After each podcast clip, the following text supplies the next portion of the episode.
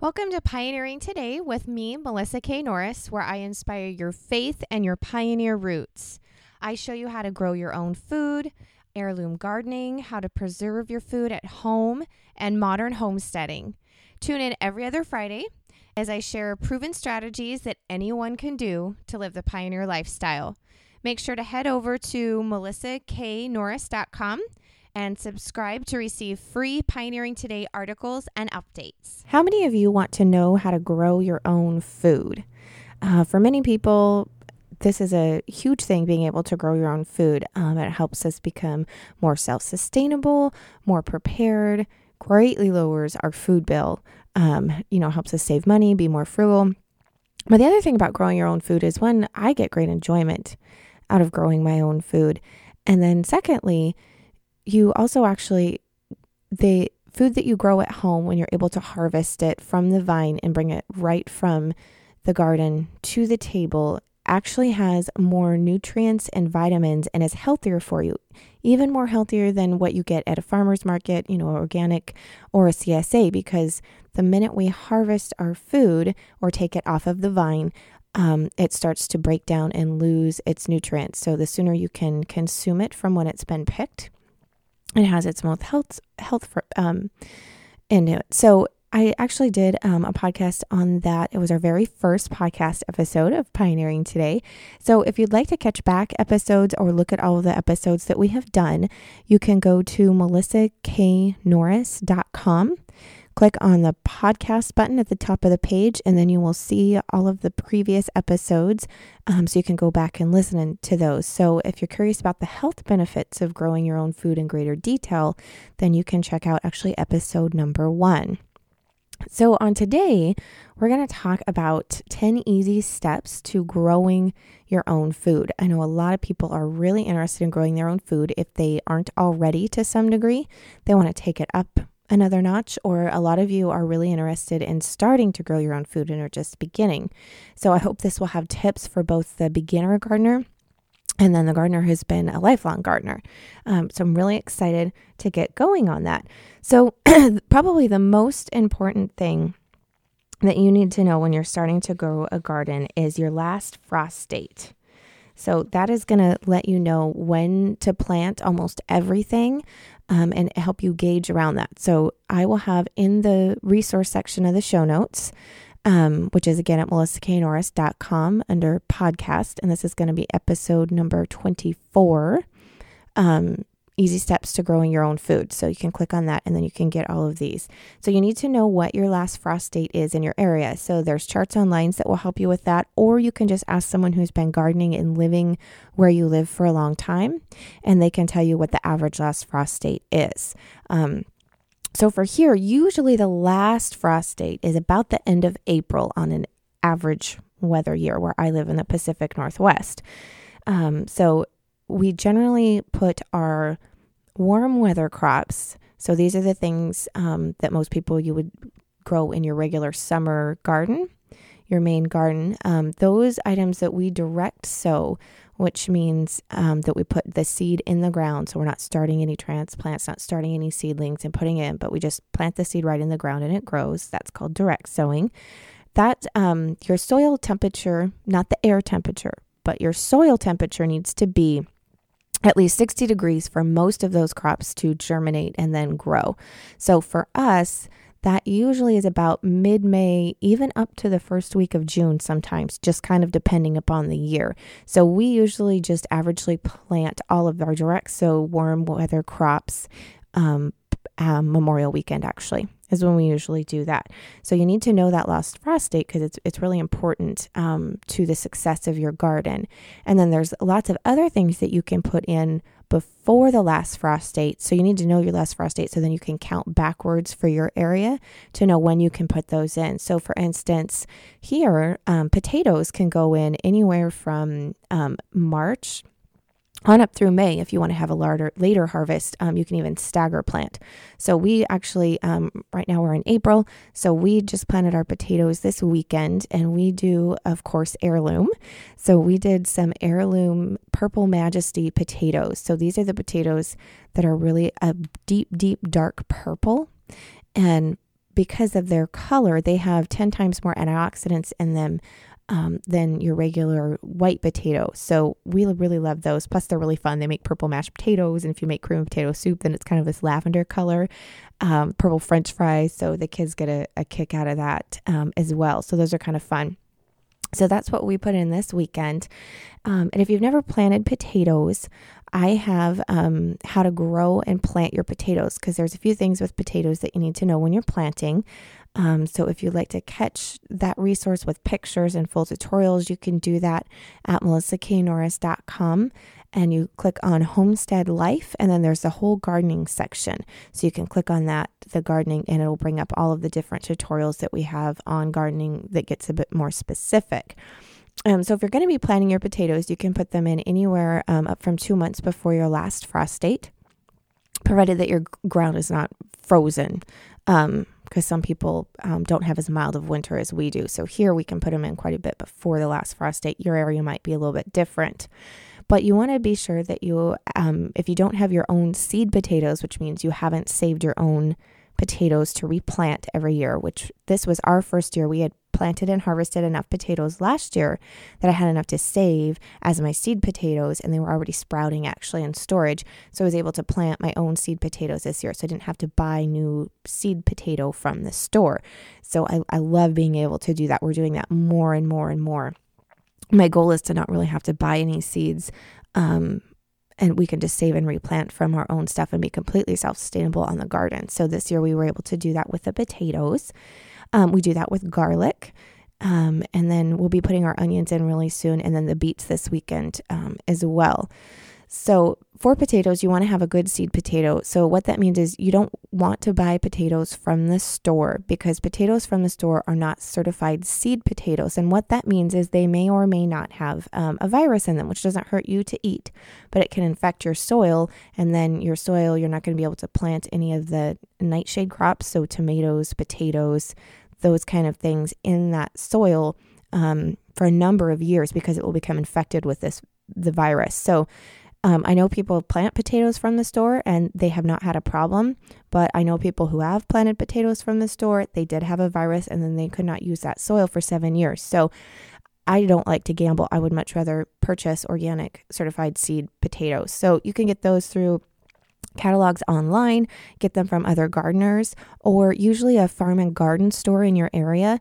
Um, for instance, here we have a great farm and garden store down in um, about 40 miles from us. So we go down and have gotten ours from there in years past. So this year we saved our own. So that's my number one thing on, on planting potatoes. And then further in detail, you can go um, to the garden section at melissaknorris.com and get that. So the next thing, after we know what our last frost date is, then you need to know what kind of soil you have. So soil is really important for the success of your garden.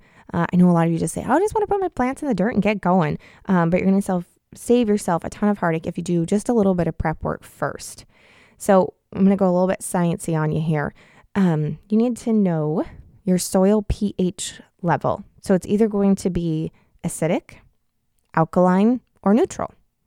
Um, there's a lot of do-it-yourself tests at home um, that you can use. You can take your soil usually down to your um, county extension office, and they can test it. Um, and an easy way to know your soil's pH level is if you have a hydrangea plant. So if you have a hydrangea plant and the blossoms are blue, then your soil is acidic. If it's pink, your soil is alkaline.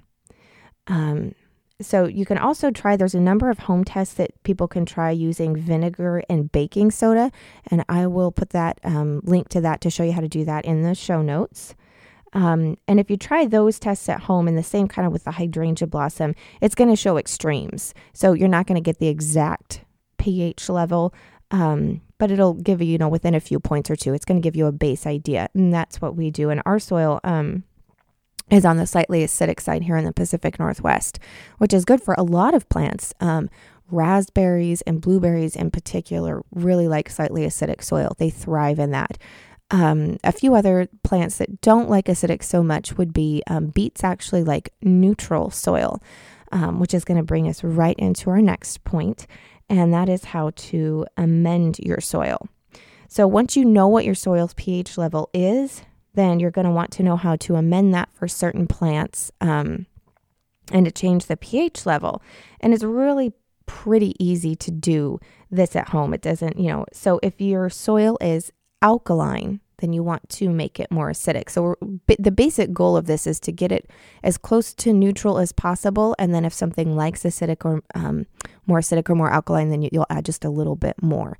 Um, so the way to do that is if your soil is alkaline, so you can add citrus peels, you can add peat moss, you can add pine needles, and then you can also actually add um, used coffee grounds. Now, used coffee grounds aren't going to change that, make it very acidic, um, but they really enrich the soil. So it's kind of like a composting with the, the bump of um, acidity. And I also have a post explains this in more detail and how to do it um, under the gardening section of melissaknorris.com. Uh, go to Homestead Life and then hit the gardening tab. So, those are really easy ways to make your soil more acidic. But then, if your soil is acidic, so where I want to put my beets in the crops that don't like the acidic soil, you can add um, lime, and you can get that at most um, hardware stores, farm and garden, any place like that. You can get lime, and it comes in a powder, and you work that into the soil. Or you can use wood ash. So, if you're using the wood ash from your stove, which we have a wood burning stove, so using wood ash is a great way to get your soil more neutral if it's acidic.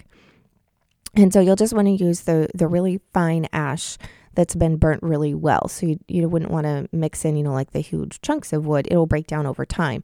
But when you're if you're right in planting mode, you're going to want to use the nice white burnt ash. And so you're going to mix mix that into the soil. Um, and beets and the brassica plants like more of a neutral soil. So by brassicas we mean cabbage, broccoli, that kind of the the family there in plants. Um, and then you also want to add um, to your soil is usually some kind of compost or fertilizer. And we do all natural gardening at our house, so we don't buy chemical fertilizer um, or anything like that to put on our soil. So you can add rel- well rotted manure. So you don't want to add anything fresh um, for a couple of reasons. One, it's going to be too hot, so it will have too much in it and it will actually burn your plants. Oh, plus, it stinks. Um, and so, and then another thing is, is if the manure isn't well rotted, then it could actually carry seeds from whatever the animal has been eating, and then you're introducing more weeds into your garden. So you want to make sure it's really well rotted, really dry, broken down um, manure. And chicken and cattle manure is great. Um, leaves and straw mixed in with it that's been allowed to bro- break down is great. Um, and we use mostly from the animals on our farm. So we have chickens. And so from the coop over the winter time when they weren't free ranging, when it was really cold out, that's been allowed to sit for about four or five months with straw in their different bedding. So we're going to take that and then um, till that in with our soil. You can also use, um, I know, horse manure, um, llama sheep. So basically, any kind of farm animal that manure that you have access to that's been well rotted.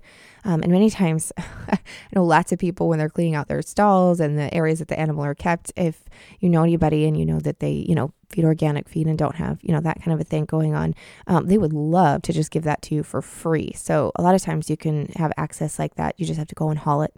Um, you can get free manure that way to amend your soil.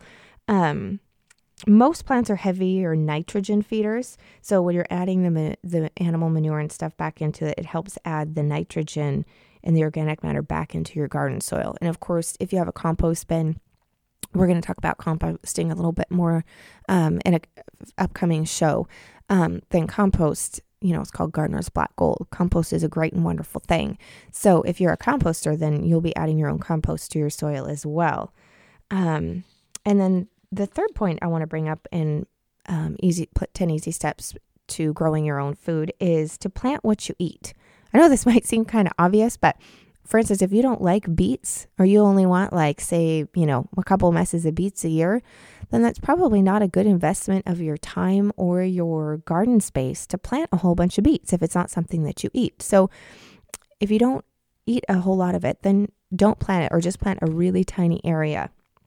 Um, and it can get really easy. Um, I'm gonna, I just get excited about gardening, and so a lot of times I'll just want to be, you know, putting in this and that, and, and oh, and just a little bit more of that because we might need need more. Um, so it's a really good idea to plan out ahead of time what your family eats, how much you eat of that throughout the year, and then try to plant accordingly. um, so that you're harvesting things that your family eats and that you can put up. And we'll also be talking about planting a preserver's garden or a canner's garden, those kind of plants too, um, in some upcoming episodes. So I actually have a free chart and a guide um, that helps you decide what and how much to plant for your family because um, it's going to be all very specific and individual to each person in their family. And that is free. It's called the Heirloom Gardening Guide Planting to Save Money. And that's um, over 40 page free guide to everyone who signs up to my email list. So that means once a week you'll get um, um all new articles that I've posted, blog posts and podcasts come to you just in an email. Um, and you can click and look at all that. And then um, the occasional awesome deals that I find, or, you know, that kind of a thing. So it's a way to get free resources from me every single week. Um, and so if you sign up for my email list, you can do that at melissaknorris.com on the right sidebar. And then you'll get the Heirloom Gardening Guide Planning to Save Money for free. And then the other thing is if you're first starting out, is to start small. Um, a lot of times I just like to jump in with both feet and I just like to do things on a big level. And then I make myself crazy once I get into it because I, I realize that I started out way too big and I, I don't have a handle on it yet, especially with new things. Um, so you're just going to want to start with some of the main crops that your family eats the most of. And then once you've mastered that and got a handle on, you know, the the seasons and how that's going to go for you and your family, then you can add more in. In fact, every year now, um, we have been increasing what we grow at home. So we've increased our garden space. We're actually going to be, I'm very excited about this, putting up a high tunnel, which is kind of like a greenhouse, but without having to have all of the, uh, without a heat source in it and without having to deal with all of the um, fans and, and that kind of thing that you would in, in a traditional greenhouse. So I am super excited about that. And I will be sharing more about that as it goes up and how to make your own and the benefits and all of that both on the blog and here on the um, radio show. So, um, where to get your seed if you're planting? Y'all know that I am a huge believer in heirloom seeds. So, um, we save our own seed. I give that away um, on the the website and the blogs. If you sign up for the email list, you'll know when those giveaways go. I typically do them in March to kind of try to um, meet everybody's growing season and get them to you in plenty of time. Um, in fact, our garden is heirloom plants only. I don't plant anything but heirloom. Um, two companies that I trust, if you don't have gardening friends that you can get heirloom seed from, um, is Baker Creek Heirloom Seeds and then also Seeds for Generations. And I will have links to those companies in the show notes at melissaknorris.com under the podcast button. Um, and so, and if you don't know the, what an heirloom seed is, then um, go to melissaknorris.com. You'll also learn about it in the free book I told you. And you'll have lots of resources in the show notes um, about heirloom seeds, why I believe that they're the best and most self sustainable, and why it's the only thing that we use and plant. Um, and so we talked about um, also, and then knowing how to read the back of a seed package um, is kind of important. And that's why we talked about knowing when your last frost date is for your area because on the back of the seed packets that you get is going to be information on when you need to plant that plant and a lot of times it'll also tell you what kind of soil it thrives the best in. So that'll help you pick that out. Um, and then our seventh is um, commit to your garden.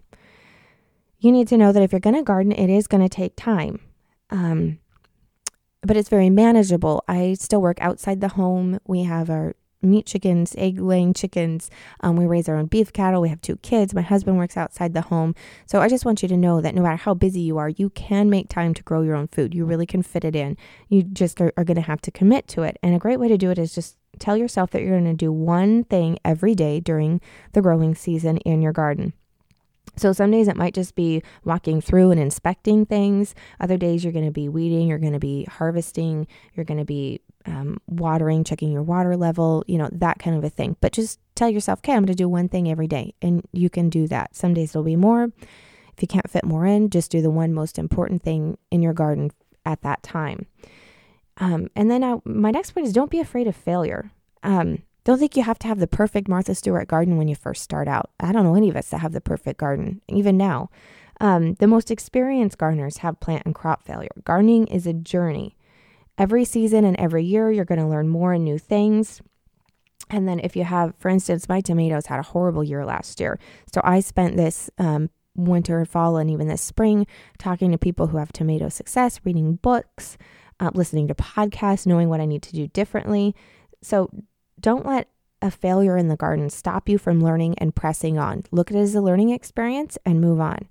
Um, and then the another thing that you're going to do is to have a natural pest control plan. So, where we live, deers are one of the worst pests to our garden. And then we have cattle who occasionally do get through the fence.